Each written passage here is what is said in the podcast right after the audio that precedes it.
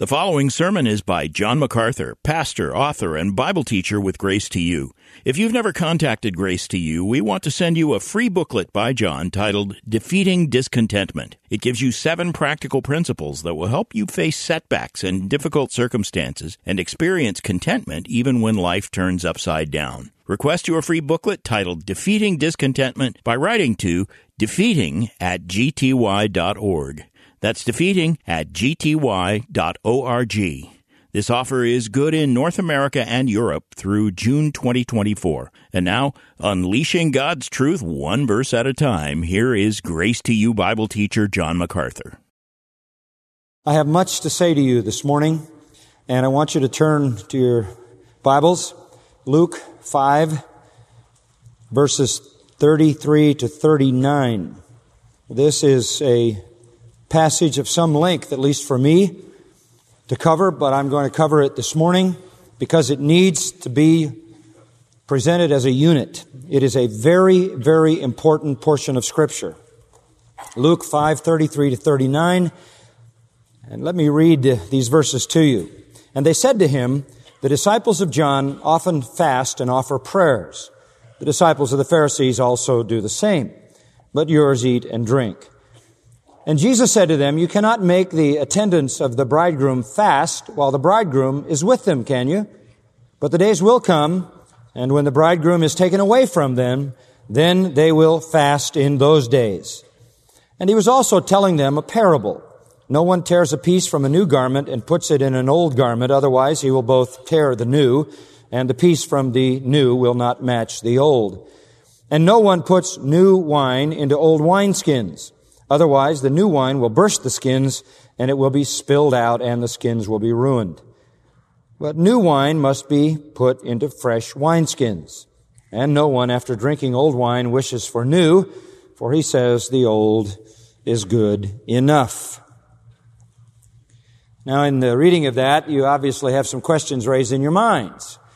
And perhaps the singular question is, what's this all about? And what it is about is essentially the title of the message today, the uniqueness of the gospel.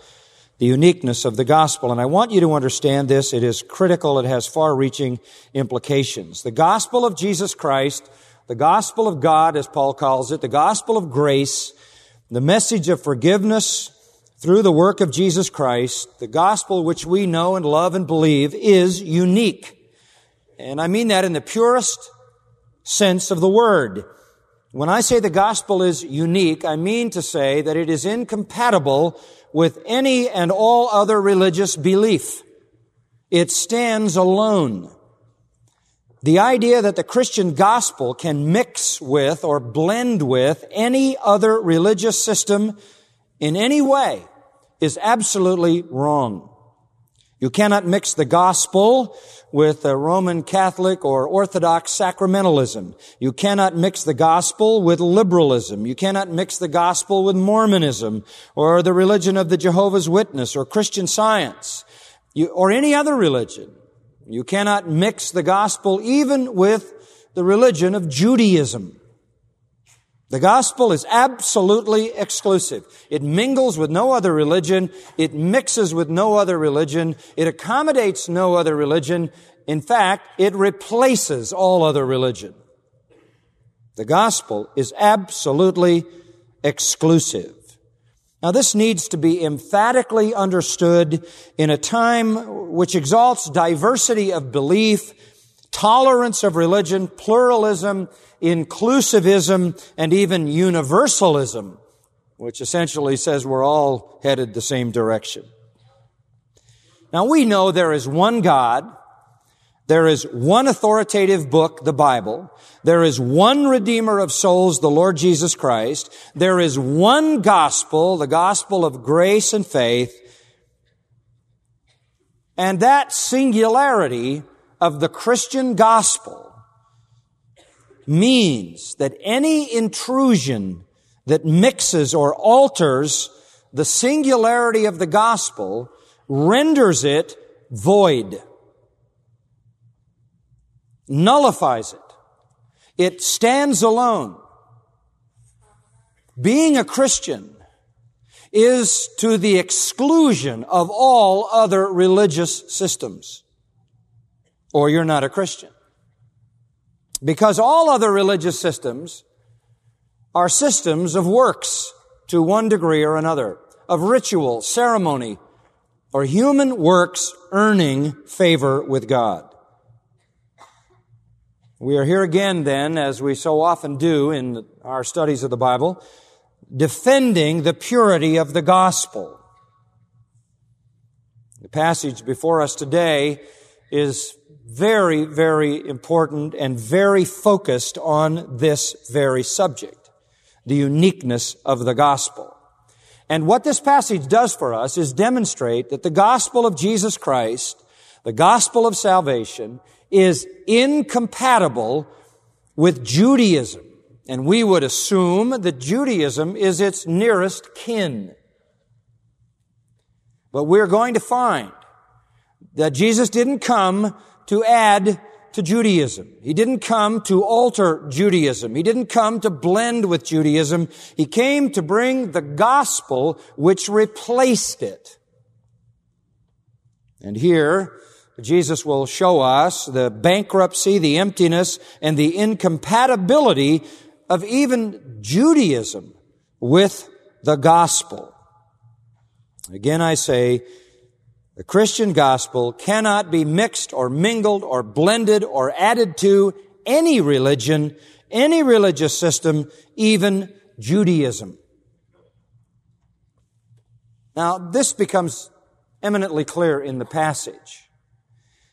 And it points us in the direction of understanding why there was such an ongoing conflict between the religious leaders of Judaism and Jesus, which ultimately led to them getting the Romans to execute him. The hostility continued to escalate to a fever pitch until they managed to incite an entire crowd to scream for Jesus' blood in an irrational call for his execution. And the hostility was based upon the fact that Jesus came with a gospel that totally replaced the religion of Judaism. That must be understood. Now we already have plenty of indication that the hostility has begun. If you go back into the prior passage in chapter 5, the one we studied in our last look at Luke's gospel, you remember that Jesus called a man named Levi, starting in verse 27, also named Matthew. We know him as Matthew, the writer of the first gospel. He called a man named Levi to himself. He forgave his sins. He saved him. He made him a disciple. And then Matthew Levi put on a feast, a celebration, a banquet, a festival, a party at his house because he was so excited about his salvation. He was so excited that he'd been called to be a disciple of Jesus Christ. He called all his friends together. Well, all his friends were the, the social riffraff. He was at the lowest level of society as a tax collector. He was more hated than anybody else in Jewish society because he worked for the Roman government and was an extortioner and a crook who was robbing his own people to pay a foreign Gentile oppressor and to get rich at the expense of his people. And so tax collectors were the scum. The only people they could associate with were thugs, enforcers, prostitutes, and other sorts of criminals. Matthew was happy about his conversion, elated about his conversion, about being forgiven, being called to be a disciple of Jesus Christ. He called a party, he invited his friends, and verse 29 says there was a great crowd of tax gatherers and other people, the other gospels tell us other sinners, just the people I just named for you, the outcast, the despicable, the despised of, of the society. And they were all at the dinner. And verse 30, the Pharisees and scribes began grumbling at the disciples of Jesus, saying, Why do you eat and drink with the tax gatherers and sinners? And here we find another indication of the terrible breach between Jesus and the religious leaders. The religious leaders were self-righteous. The religious leaders had external parade of their supposed righteousness. And one of the things they did was disassociate themselves from all people that they deemed unclean. Uh, they were the sanctimonious. They were the righteous. And they didn't soil themselves by going into a Gentile house or hanging around with tax gatherers, prostitutes, and other thugs and criminals. And Jesus associated with those people all the time. In fact, he, he basically gained the title, the friend of sinners and tax collectors, the friend of drunkards, because those were the kind of people he went to. And when the question was asked, Jesus answered in verse 31 and said, It's not those who are well who need a physician, but those who are sick. And this is sarcasm. He says, You who think you're well, don't call for the doctor. These people are sick and they know they're sick. They're sinful and they know they're sinful, and they have called for the spiritual physician. And I have not come, verse 32, to call the righteous, but sinners to repentance. And again, it's, it's sarcasm. You are the righteous. You are the self-styled righteous. Your righteousness won't save you. It's your righteousness that damns you. It's the wrong righteousness. It's the righteousness of your own self-invention. And I can't help you, but I have come to sinners, the poor prisoners, blind and oppressed that he referred to from Isaiah 61 earlier in his message in the synagogue in Nazareth. So we already know that there is a huge gulf between the religion of Judaism, concerned with staying away from sinners, and the gospel of Jesus, concerned with being with sinners. The religion of Judaism concerned with self-righteousness, the gospel of Jesus concerned with heart righteousness. The religion of Judaism concerned about what men think, and the gospel of Jesus concerned about what God thinks. The religion of Judaism concerned only with the outside, the gospel concerned with the inside. Huge gulf exists. And it is very natural then to transition into the passage that I just read to you. Because in this passage, Jesus makes it very clear that in fact the gospel is incompatible with Judaism. That what these Pharisees and scribes are seeing that looks to them to be a kind of religious behavior that is the very opposite of their religion, in fact is accurate. The behavior is different because the gospel is different. Here we have then the uniqueness of the gospel by a demonstration of its incompatibility with Judaism. And here in this text, Jesus points out the bankruptcy, the emptiness, the incompatibility of the Jewish religion of his day with the gospel. And uh, this is really something we need to keep in our minds because today in this inclusivistic mentality, everybody wants to give people credit for their religion and maybe we kind of introduce Jesus into it, but we don't upset it. The fact of the matter is the gospel can only, if it is to be effective, it can only replace all other religious systems. Now, Jesus had just dealt a severe blow to Jewish Pharisaical legalism. Because Jesus says he's from God. Jesus says he speaks for God.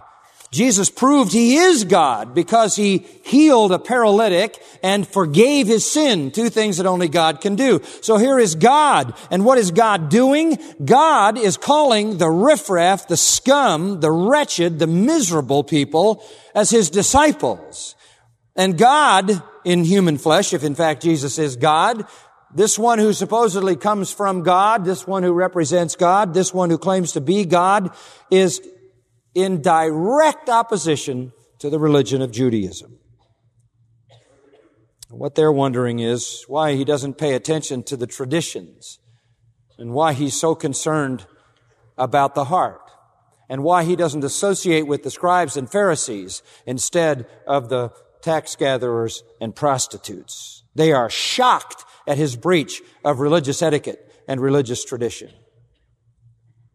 And so it's right on the heels of their shock over the whole incident with Matthew and the riffraff in Matthew's house and Jesus' association with them. It's right on the heels of that that Luke follows up with this conversation between Jesus and these people. And by the way, Matthew and Mark record the same scene in the same sequence, which leads me to believe that these are sequential events. If the uh, celebration that Matthew held took place all day long, this may have happened that evening. If it took place all day long and all night long, this may have happened the next day. But I think they are very close in time, that perhaps they were linked so that they occurred at the same time. Another reason I believe that is because verse 33 says, and they said to him.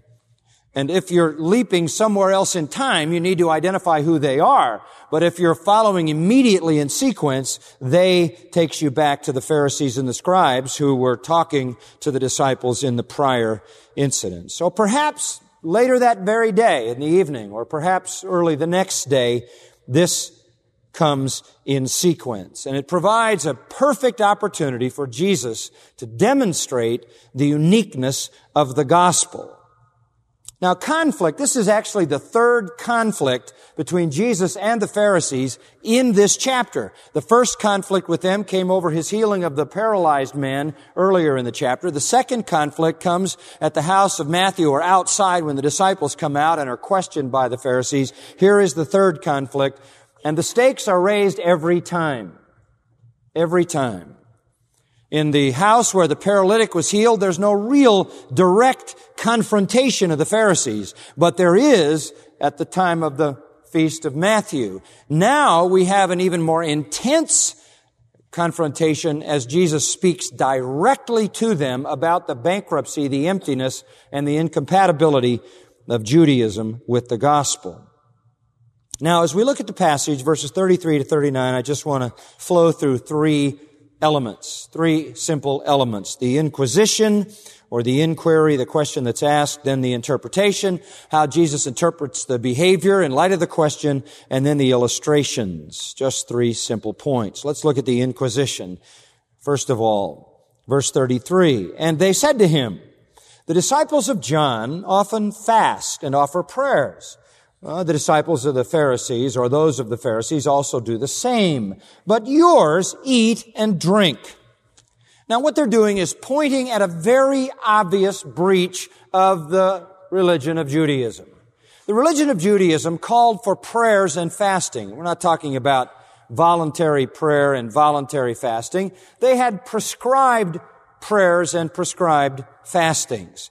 They had a routine, a daily routine of ritual prayers that were prayed at certain hours during the day. And I'm not going to take time to go into all of that pattern of prayer, although I will comment a bit on the fasting because we've discussed their prayer patterns in other contexts. But there were certain hours of the day when they stopped everything, went into a public place, and routinely went through their prayer list. And they did that in a fashion to demonstrate their supposed spirituality before men. These were required, routine, ritual prayers which were either read or recited from memorization. They were in that sense heartless. They also had fasts. In fact, it was a part of the Pharisaic system to fast every Monday and every Thursday of every week. You remember in Luke 18, the Pharisee, you went into the temple to pray, and he was saying, I thank you, O God, that I'm not like this lousy tax collector. Uh, I fast twice a week. And he was telling God how righteous he was because he fasts twice a week. Monday was fast day, and Thursday was fast day. And it may well have been that Matthew's party was on Monday or on Thursday. And they're saying, what in the world are you doing eating and drinking when all the rest of us are fasting? Don't you understand the tradition, which they, of course, deemed to be the true religion of God, as all false religions do? Now just look at verse 33. And they said to him, now, that shouldn't pose any questions, but it does because we don't know who the they are unless we look back a little bit. Luke seems to use they uh, to take us back to the Pharisees and the scribes. They are the group uh, in verse 30 that had just encountered the disciples, and they, no doubt, refers to them. So Luke poses the question from the Pharisees and the scribes. And they say, well, the disciples of John fast and pray, and our disciples also do the same, but yours eat and drink.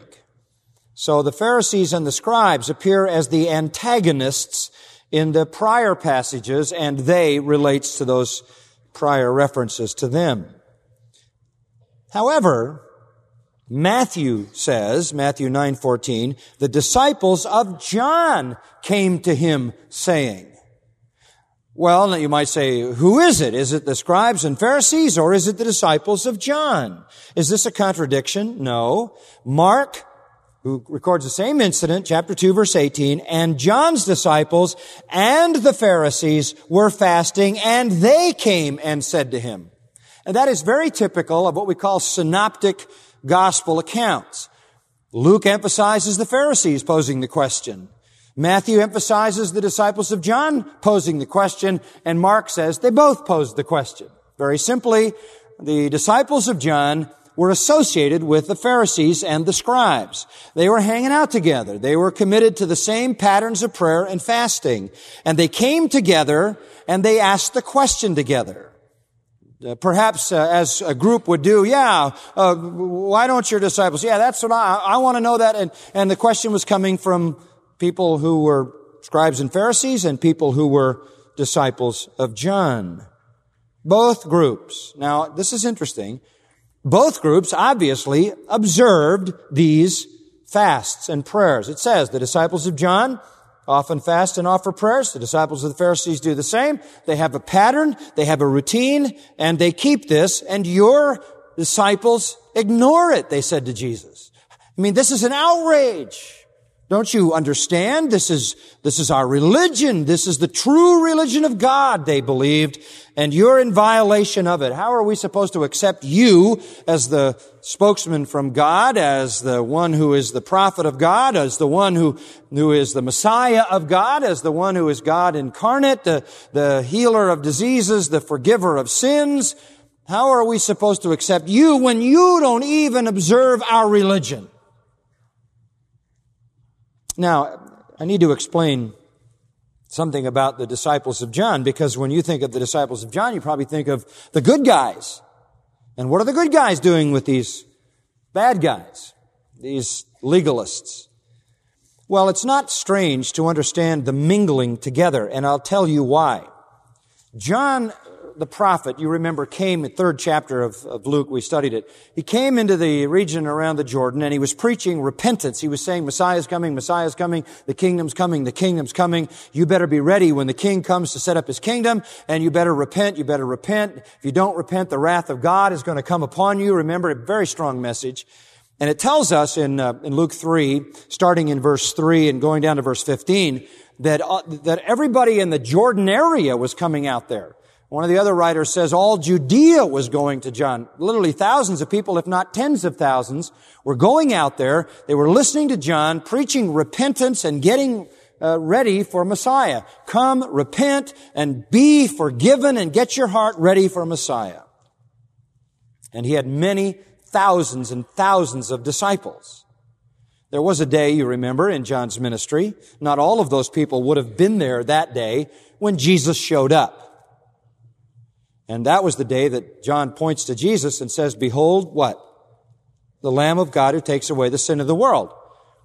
And John wanted his disciples to then move their allegiance to Jesus. And in John 3, 28 to 30, John said, He must increase and I must decrease. I've got to fade away and you need to move toward the Messiah, the Lord Jesus Christ. And Jesus, you remember, was baptized by John and the Father said, this is my beloved Son in whom I'm well pleased and the Spirit descended upon him. And it was clearly recognizable to John that this, in fact, was the Messiah. And so John wanted to transition his people to the one who had to increase Jesus Christ. But not all his followers were there that day. And not all his followers were convinced Jesus was the Messiah. And not all of the disciples of John followed Jesus. But I'll tell you what many of them did, because we meet them in this context. They made a serious commitment down there at the river. They confessed their sin. They asked for forgiveness. They wanted to be acceptable when the Messiah came and set up his kingdom so they could get in the kingdom. So they cranked up their religious involvement a few notches. And how would you do that in Judaism? You would start hanging around whom? Scribes and the Pharisees. You would say, hey, we had a real dedication over there. We, we sort of uh, recommitted our lives to, to religion and to God. And where is the highest level of religion? We need to get there. So let's hang around with the scribes and the Pharisees. Let's, let's do the fast that they ascribe to. Let's do the alms giving that they ascribe to. Let's pray the prayers that they ascribe, ascribe to. And let's really be serious because when the Messiah comes, we want him to know that our repentance is real. So they don't make the transition to Jesus, but all of a sudden they start hanging around. The people that they perceive in their religious system are at the highest level. Now at this time also, interestingly enough, John the Baptist is in prison. So he's not around to help his disciples. He's not around to, to be preaching everywhere, saying, here's Christ, here's Christ, follow him, follow him. He's in prison. And he's going to lose his head. So for all intents and purposes, his voice is stilled.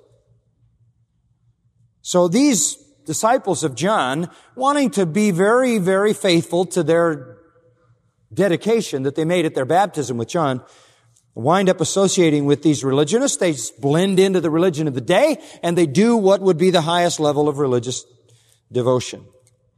And by the way, long after this, Go all the way to the 19th chapter of Acts. Don't, don't go there really because we don't have time. But in your mind or write it down. 19th chapter of Acts, first seven verses, way into the book of Acts, you will run into disciples of John who never heard of Jesus. Never heard of him. That, that's years later. And, and there was no media. There was no radio, TV, print media if you didn't hear about Jesus or meet Jesus, if you were off somewhere else, you didn't know, you didn't know. And so there were disciples of John way into the 19th chapter of Acts. And you remember they were asked if they knew about Christ and they said, we have never so much as heard of Christ. And they gave them the gospel, do you remember? And they repented, they believed in Christ, they were baptized, they received the Holy Spirit. So there were these people associated with John who, in a desire to be fastidious in their religion, associated themselves with the Pharisees. So they come as a group, kind of a mingled group, and uh, and they ask the question: The disciples of John here they fast and offer their prayers, and the disciples of John say, "Yeah," and the disciples of the Pharisees they do the same, but yours eat and drink. You're having a party here, and this is maybe Monday or Thursday. Now, just to make sure you understand what we're talking about, this was their own human invention. Do you know how many fasts in the Bible are commanded by God? One. There's only one commanded fast in the entire Old Testament. Just one. It is Yom Kippur, Day of Atonement. That is the only fast commanded by God. Leviticus 16, 29, and 31 commands people, and it uses the phrase, humble your souls, or in the New King James, afflict your souls, from the Hebrew word ana, uh, which is commonly used to refrain from food. What was the Day of Atonement? It was a day when you took a hard look at what? Your sin. When you did a deep introspection of your soul when sacrifices for the whole nation were made, when the whole nation stopped its normal course of action and everybody did a heart search of their own sin. And that was God's required fast. You don't eat, you mourn, you grieve over your sin. There weren't any other required fasts. There were occasions in the Old Testament when the Jews did fast over grief. In the book of Esther, chapter 4, in Isaiah 58, they're referred to. 1 Kings 21, they're referred to. Joel chapter 1, verses 13 and 14. There are fasts in the Old Testament associated, always associated with grief and mourning and the wrenching of the heart over some serious issue. That's, that is a proper fast. They're not required. They're, they're just done voluntarily when, here's the key, someone is so overwrought, so sad, so heartsick, so concerned to pray that they have no appetite. I see this even today. I go into a hospital and I see a young couple and their baby is in a surgery because the baby's hanging between life and death. The last thing you want to say to those people is, let's go to the cafeteria and eat. because it's liable to make them sick. Because you feel that trauma and that pain in your stomach. There, there is a need to, to just pray. Uh, if, a, if a person loses a, a loved one, a spouse, and there's an overwhelming grief, that is the time to mourn. That is the time to weep, to fast. If you have a prayer burden, you're praying for the salvation of someone, and it literally dominates you to the degree that you have no appetite, that's the true and pure fast that is born of the heart. Born of the heart. There's no merit in fasting. You're not going to get points with God if you don't eat. Just because you don't want to eat so you can get points with God. It's when you have no appetite, it's gone because of the sadness and the turmoil of your heart. And there are occasions in the Old Testament when such fasts exist. When there is a grappling with something severe that takes away all desire to eat. There were one day fasts. There were three day fasts. There were seven day fasts. In Daniel 10 verses 2 and 3, there is a three week fast. And there are several times in the Old Testament when you have a 40 day fast, right? Such as uh, Exodus 34, Deuteronomy 9, I think 1 Kings 19, and even our Lord Jesus fasted for 40 days in the tremendous conflict over his soul with Satan. But there's only one required. But what had happened in Judaism was they decided that fasting looked spiritual. So they invented routine fasts that had nothing to do with their hearts because their hearts were rotten. Their hearts were stone eh, in the language of Ezekiel. I mean, on the outside they were white. On the inside they were full of dead men's bones. Jesus said they were hypocrites. They were despicable to God. They fasted only to be seen by men. And they determined that every Monday and every Thursday they would fast. And then every day they went through the ritual prayer, the ritual prayer. They had three major religious expressions of the Judaism of the time of Jesus. And it still exists today in, um, among those that are Orthodox. Prayer, alms, and fasting. Those were the three religious expressions, and they did them publicly and they did them as ostentatiously as they could possibly be done in order to parade their supposed godliness before men. Uh, turn to Matthew 6 for just a minute. This will be a reminder because we've studied this in the past, but Jesus, when he preached the Sermon on the Mount, really lit a bomb in that message because he spoke to these religious uh, leaders, these religious Jews, and he said, when you give alms, don't sound a trumpet before you. Can you imagine? Uh, you're going to give, and so you have some guy blow a horn. Here, look over here, folks. Da-da-da-da. I'm giving. See, that was the kind of thing they did. The hypocrites do it in the synagogues and in the streets that they may be honored by men. Well, they have their reward. What is it? They're honored by men. That's it. And then in verse 5, when you uh, pray, don't be like the hypocrites. They love to stand and pray in the synagogues and on the street corners in order to be seen by men. There they are out there in the corner going through all their little ritual prayers, saying all their little prayers, appearing spiritual. I've seen them do that even today among the Orthodox. It's routine. I've seen it in many places in Israel. And then down to verse 16. Here was the third element of their ostentatious religious practice. When you fast, don't put on a gloomy face, as the hypocrites do. For they neglect their appearance in order to be seen fasting by men. Uh, Monday, this is what they did. They got up, they put on their the worst looking clothes, shabby, torn, rag stuff, and they didn't comb their hair. And they threw a few ashes around so they'd look pale and wan, like death warmed over. And they put a gloomy face and they roamed around, I'm fasting. That's what they did. And they have their reward too. It's, it's from men. In verse 17, if you're going to fast, anoint your head. What does that mean? Put on some Brylcreem, you know, comb your hair, or whatever you use. Comb your hair and wash your face, so that you may not be seen fasting by men. In other words, if it's real, then it's between you and God. So there, there are the three things. Prayer, alms, fasting. They had routine almsgiving, routine prayers, routine fasting and they did it as ostentatiously as possible so people would see them. And Paul said they made an open display in the flesh. Galatians 6, 12. But again, there was only one commanded fast. Any other fasting that you did was from the heart because of grief, mourning, because of sadness and concern. Very different. The Pharisees and their followers were engaged in really nothing more than hypocrisy.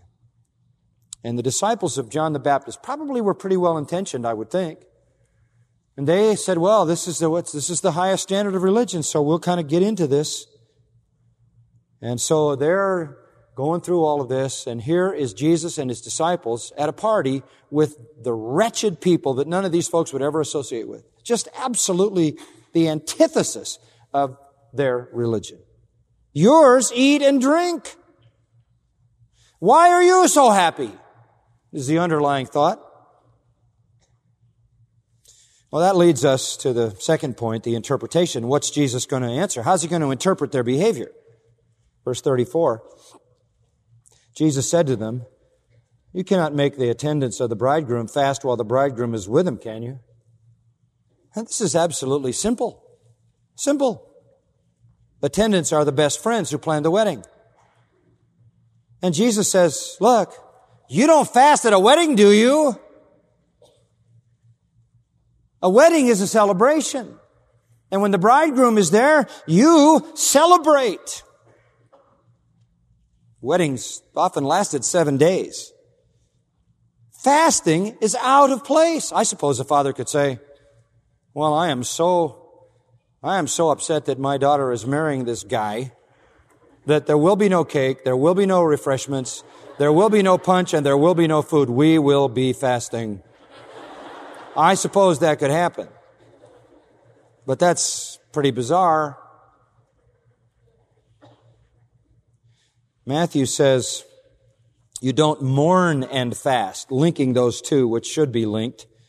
Fasting was linked with sorrowful prayer, and it was on the Day of Atonement, sorrow over sin. And Mark says, so long as the bridegroom is with them, they cannot fast. There were ancient rabbinical rules, by the way, forbidding people to fast at a wedding. Rejoice with those who rejoice. There's a time, says Ecclesiastes, to weep and a time to laugh. Fasting has its appropriate time, time of broken, grieved hearts. But Jesus said, You don't get it, do you? You don't get it.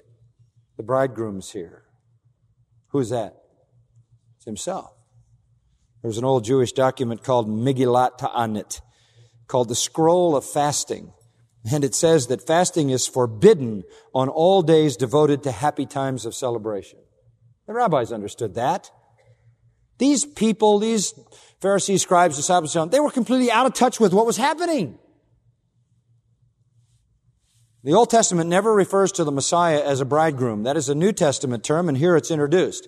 Later on, Paul builds on that in his epistles, and the book of Revelation builds on that. Christ, the bridegroom, takes his bride into the great bridal city, the New Jerusalem. So this is the first introduction of the Messiah as the bridegroom, but the analogy is very clear. He's saying, you've been waiting and waiting as people do, waiting and waiting for the bridegroom to come. And when he comes, you inaugurate the celebration. Well, the bridegroom is here. You are out of touch with reality.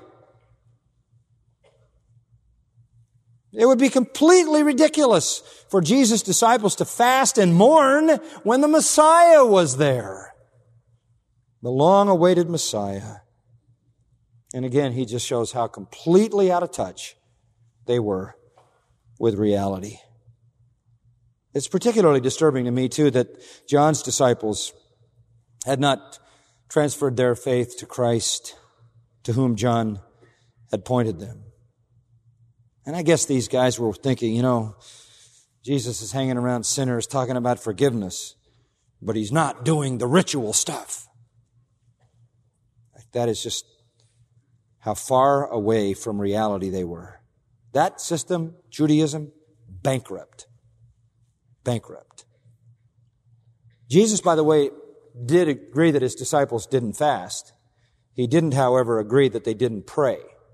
They didn't pray the daily routine prayers of the scribes and Pharisees and disciples of John and others, but they certainly prayed. So you don't find in any of the gospel accounts any statement that they didn't pray because prayer is just a way of life for God's people. But they didn't fast because they couldn't fast while the bridegroom was with them. Can you imagine what it was like for them just being with the long awaited Messiah day after day after day? What exhilaration, what joy, what fulfillment. They had been forgiven. They were the poor prisoners, blind and oppressed that had been released. Joy of all joys. They were in the presence of the Messiah of God. They were seeing His power, hearing His teaching. Fasting would be ridiculous. And Jesus adds in verse 35, but the days will come. And when the bridegroom is taken away from them, then they will fast in those days. What an interesting statement. The days will come. There's going to be a time in the future. And in that future time, the wedding joy is going to end. Why? Because the bridegroom is taken from them. Apiro, snatched. Wow. In the middle of the celebration. In the middle of the big celebration, the bridegroom is going to be apiro, snatched. The, the word conveys the idea of a sudden violent snatching away. What does that refer to? The death of Christ. This is the first reference we have in Luke, really, by Jesus to his death. They're celebrating now. Let them celebrate. That's appropriate. They're going to fast later on when the bridegroom is snatched out of the celebration. You know, in the wedding imagery, you would have thought, well, the bridegroom is there, party's going on. At the end of the party, he gets married and the celebration of life goes on. Uh, there's going to be a terrible interruption. Terrible interruption before the real marriage can take place. Right in the middle of the celebration, he's snatched out, taken prisoner, executed on a cross and the disciples lose him. What do you think their attitude was? You know what it was. They were afraid, weren't they? Zechariah said, Smite the shepherd and the sheep will be scattered. They panicked. I mean, that party came to a startling end. I they could never have anticipated it. I mean, even Peter said, Lord, when, when Jesus talked about his death, eh, no, no, no, don't let it ever be that. It can't be that way. This can't end. But Isaiah prophesied by oppression and judgment he was taken away. Same idea. Snatched away, cut off out of the land of the living for the transgression of my people to whom the stroke was due. Then Jesus says, they will fast. I believe that's a prophecy. And I believe that between the death of Christ and his reentry into their lives after his resurrection, they fasted. If ever there was a time of sadness, that would be it, wouldn't it? Wouldn't that be the saddest of all times? Let me show you something. Look at Luke 24, just briefly. I can't be dogmatic about that. It's just something that I, I feel Jesus prophesied it and I feel that it must have come to pass. Let me give you a glimpse that may indicate this. Verse 28, Jesus on the road to Emmaus, couple of disciples going along with him, and they, they don't know who he is. They think he's still dead. They think their dreams are shattered, their hopes are gone. Three days have passed, and uh, they don't have any news about a resurrection. Some people went to the tomb, verse 23, they didn't find his body. It's just a bunch of chaos and confusion, and they're so sad. And so he teaches them about the Messiah. Verse 27. Then in 28, they approached the village where they were going, Emmaus. And he acted as though he would go further. Just, he's going to keep going. They're going to stop there and he's going to keep going. And they urged him saying, stay with us, for it is getting toward evening and the day is now nearly over. They still didn't know who he was. And he went in to stay with them. And it came about that when he had reclined, it doesn't say at the table, you see it in italics, it just says he reclined. They may have gone in to just go to bed. He took bread, blessed it, and breaking it, began giving it to them. Could that mean that they were fasting? He had to take the bread. He had to break it. He had to give it to them. Very reasonable. Their eyes were open. They recognized him. He vanished out of their sight. They said to one another, were not our hearts burning within us while he was speaking to us on the road, while he was explaining the scripture to us? They rose that very hour, returned to Jerusalem, found gathered together the eleven, those who were with them. Now they're really excited. The fast has been broken. Day eight. Jesus gave them bread to eat. The Lord has really risen, verse 34. He's appeared to Simon. They began to relate their experiences on the road and how he was recognized by them in the breaking of bread. It seems to be significant, doesn't it? This bread. And and while they were telling these things, he himself stood in their midst. He came right through the wall. And they were startled and frightened and thought that they had seen a spirit. And he said to them, Why are you troubled? And why do doubts arise in your hearts? They're somewhere in a house, in a, in a room. And he says, See my hands, my feet, it's, it's I myself. Touch me, see. Spirit doesn't have flesh and bones, you see me have. And he showed them his hands and feet. And then verse 41, well, they still couldn't believe it for joy and were marveling. He said to them, have you anything here to what? To eat? I like this. And they gave him a piece of a broiled fish. That's not very much. They, they went somewhere in the house, I guess, that they were using and got a piece of broiled fish. And he took it and ate it before them. What was he saying to them? The fast is what? It's over. I'm back. The fast was over. And you know something, folks, for us in that sense, the fast is over, isn't it? Christ came out of the grave, didn't he? He ascended into heaven. He sent the Holy Spirit. And we now can say with the Apostle Paul, rejoice always and Again, I say rejoice. We live in a state of constant joy. There are times in this temporal life when the fast is appropriate for our sadness and our sorrow, but the bridegroom is always with us, isn't he? He's taken up residence in our hearts. The early church did fast on occasion, Acts 13, Acts 14. But that was because of earthly concerns. The bridegroom is always with us. We live in constant celebration. But there was that time when the sadness was crushing. Three years they had been with Jesus, and now he's gone. Here's what the Holy Spirit through Luke wants us to understand. Judaism, at its most devout level, at its highest point, is completely out of sync with the gospel. Totally. It doesn't recognize the Messiah. It doesn't recognize the bridegroom is here. It doesn't understand this is the time of immense joy. Christianity is unique. The gospel is unique. It is incompatible with any other religion, including Judaism. Whenever I read about the conference on Christians and Jews, I want to say, I'd like to have a conference and just tell the Jews that their religion is bankrupt. They need Jesus Christ. And that's true of anybody in any religion. The gospel replaces it.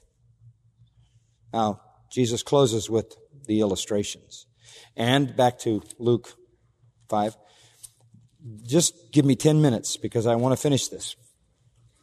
You'll be glad you did verses 36 to 39. This is beautiful graphic teaching. The illustrations. Jesus came to make a complete break with Judaism, complete break with the old, and here he makes it crystal clear. Verse 36, he was telling them a parable. Parabole can mean a figurative example, a metaphor, an analogy, a story. It's a very broad word. He gives them three, really three illustrations, three accounts to reflect a fuller understanding of the point that the gospel is exclusive. He says this, no one tears a piece from a new garment, puts it in an old garment, otherwise he will both tear the new and the piece from the new will not match the old. That is a simple point. If you had a new garment, you, you wouldn't tear a piece out of it because you would just ruin the new garment. And then if you took the piece out of the new and sewed it into the old, Matthew and Mark call it an unshrunk piece. As soon as you wash it and the new piece shrinks, then it just rips the threads out and creates the hole all over again. And now you haven't been able to repair the old and you've ruined the new. That's simple, simple illustration. What is he saying? You can't patch the gospel into Judaism. Judaism is an old garment. You can't take a piece of the gospel and patch it in. Can't be done. You can't put the unshrunk new cloth into the old, worn, faded cloth. And if you do, Luke says it won't match anyway. Color's not right, texture's not right, pattern's not right. Can't do it. And again, this is the exclusivity of the gospel. It can't even be patched into Judaism. Judaism is a worn out garment, useless to try to patch it with a piece of the gospel. Jesus not come with a message of patching an old system, but replacing it.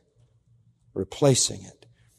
The new internal gospel of repentance and forgiveness cannot be mixed with any tradition or self-righteous system of any kind, including Judaism. Now listen to what I say right now very carefully. The old garment here is not the Old Testament. It is not God's holy law, which is eternal, which the gospel fulfills. We're talking about the religion of Judaism. Pieces of the gospel can't be stitched into that system or any other religious system. If you want to get that really clear in definitive terms, read Paul's letter to the Galatians.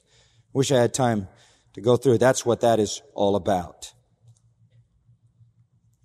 By the way, in verses 37 and 38, the word new is used seven times. The gospel is new. It cannot be patched into the old. No mixture of the gospel and any other religion is possible at all. Verse 37, he gives another illustration. No one puts new wine into old wineskins.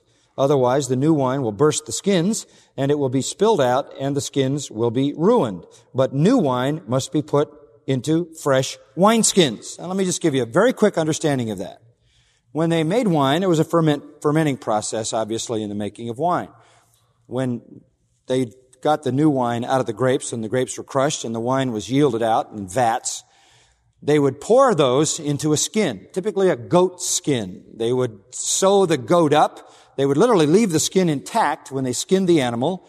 They would sew up the skin, the, the feet together, the front feet, the back feet, sew it up so you had this big sack, big pouch, the neck, cut the head off, and the neck would be the spout, and they would wrap the neck and tie it with leather thongs. They would fill it up with wine.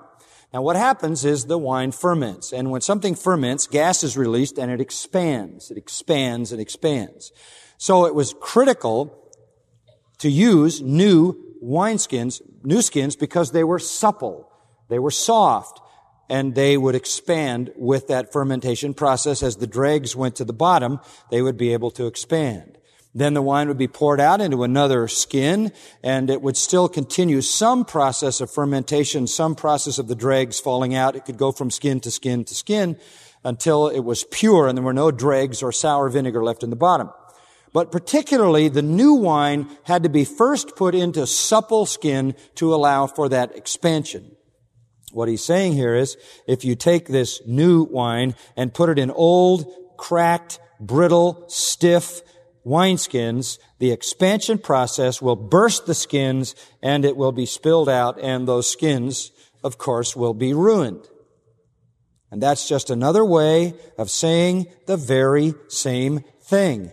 You cannot put the gospel into Judaism. You can't put it into any other religious system. You can't drop it in a sacramental Romish system. You can't drop it into the middle of a works righteousness uh, Orthodox system. You can't drop it into liberalism. You can't drop it into neo-Orthodoxy. You can't drop it into a cult. You can't drop it into anything.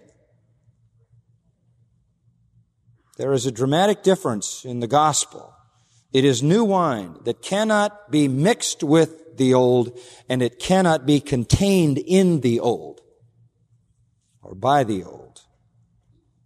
Any placing of Christianity, you take the gospel and you put it in any works righteousness system and you make it void. It's an old skin, it'll crack, and the gospel is lost.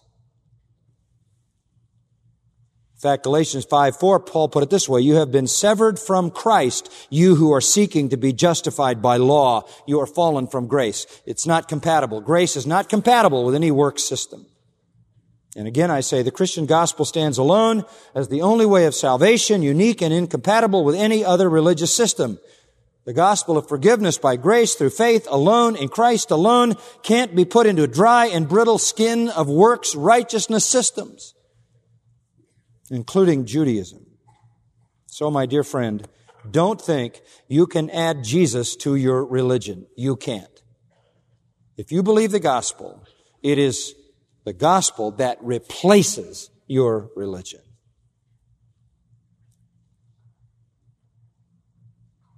The Pharisees and the scribes were the old skins. They were the old garment that couldn't contain the gospel. Jesus then gave a third and final illustration. It's really sad. Verse 39. And no one, after drinking old wine, wishes for new, for he says the old is good enough. That's just a simple little example. Take somebody who's been drinking same kind of wine for years and years and years, and you come along and say, "Oh, I've got a brand new uh, kind of here for you." No. No, I'll stick with uh, my old favorite. I, I don't want to try. Well, the new one promises got new technique, new flavor. Not, no. I'm happy with my old. And Jesus looked at those Pharisees and said, You've been drinking that old wine of Judaism so long, you have absolutely no interest in the gospel. It's really true. People who have been in religions for a long time are very comfortable. They cultivate their taste for that tradition. They cultivate their taste for that experience. And Judaism had become mellowed and settled by centuries of experience and mounting increasing tradition until it was so much a part of the fabric of their life they couldn't even see themselves in any other way. They were Pharisees and scribes to the death. They were self-satisfied. They had grown comfortable with their heresy. Like old men who've been drinking a certain wine all their life and were not at all interested in a new one, no matter what it may have promised by way of delight and pleasure. And I say to you, what Jesus was saying is that those who have cultivated deeply the love of their traditional religion have no interest in the gospel. Haven't you found that to be so? It's so hard to reach those people. Give me a poor, destitute pagan anytime to a settled, comfortable religionist.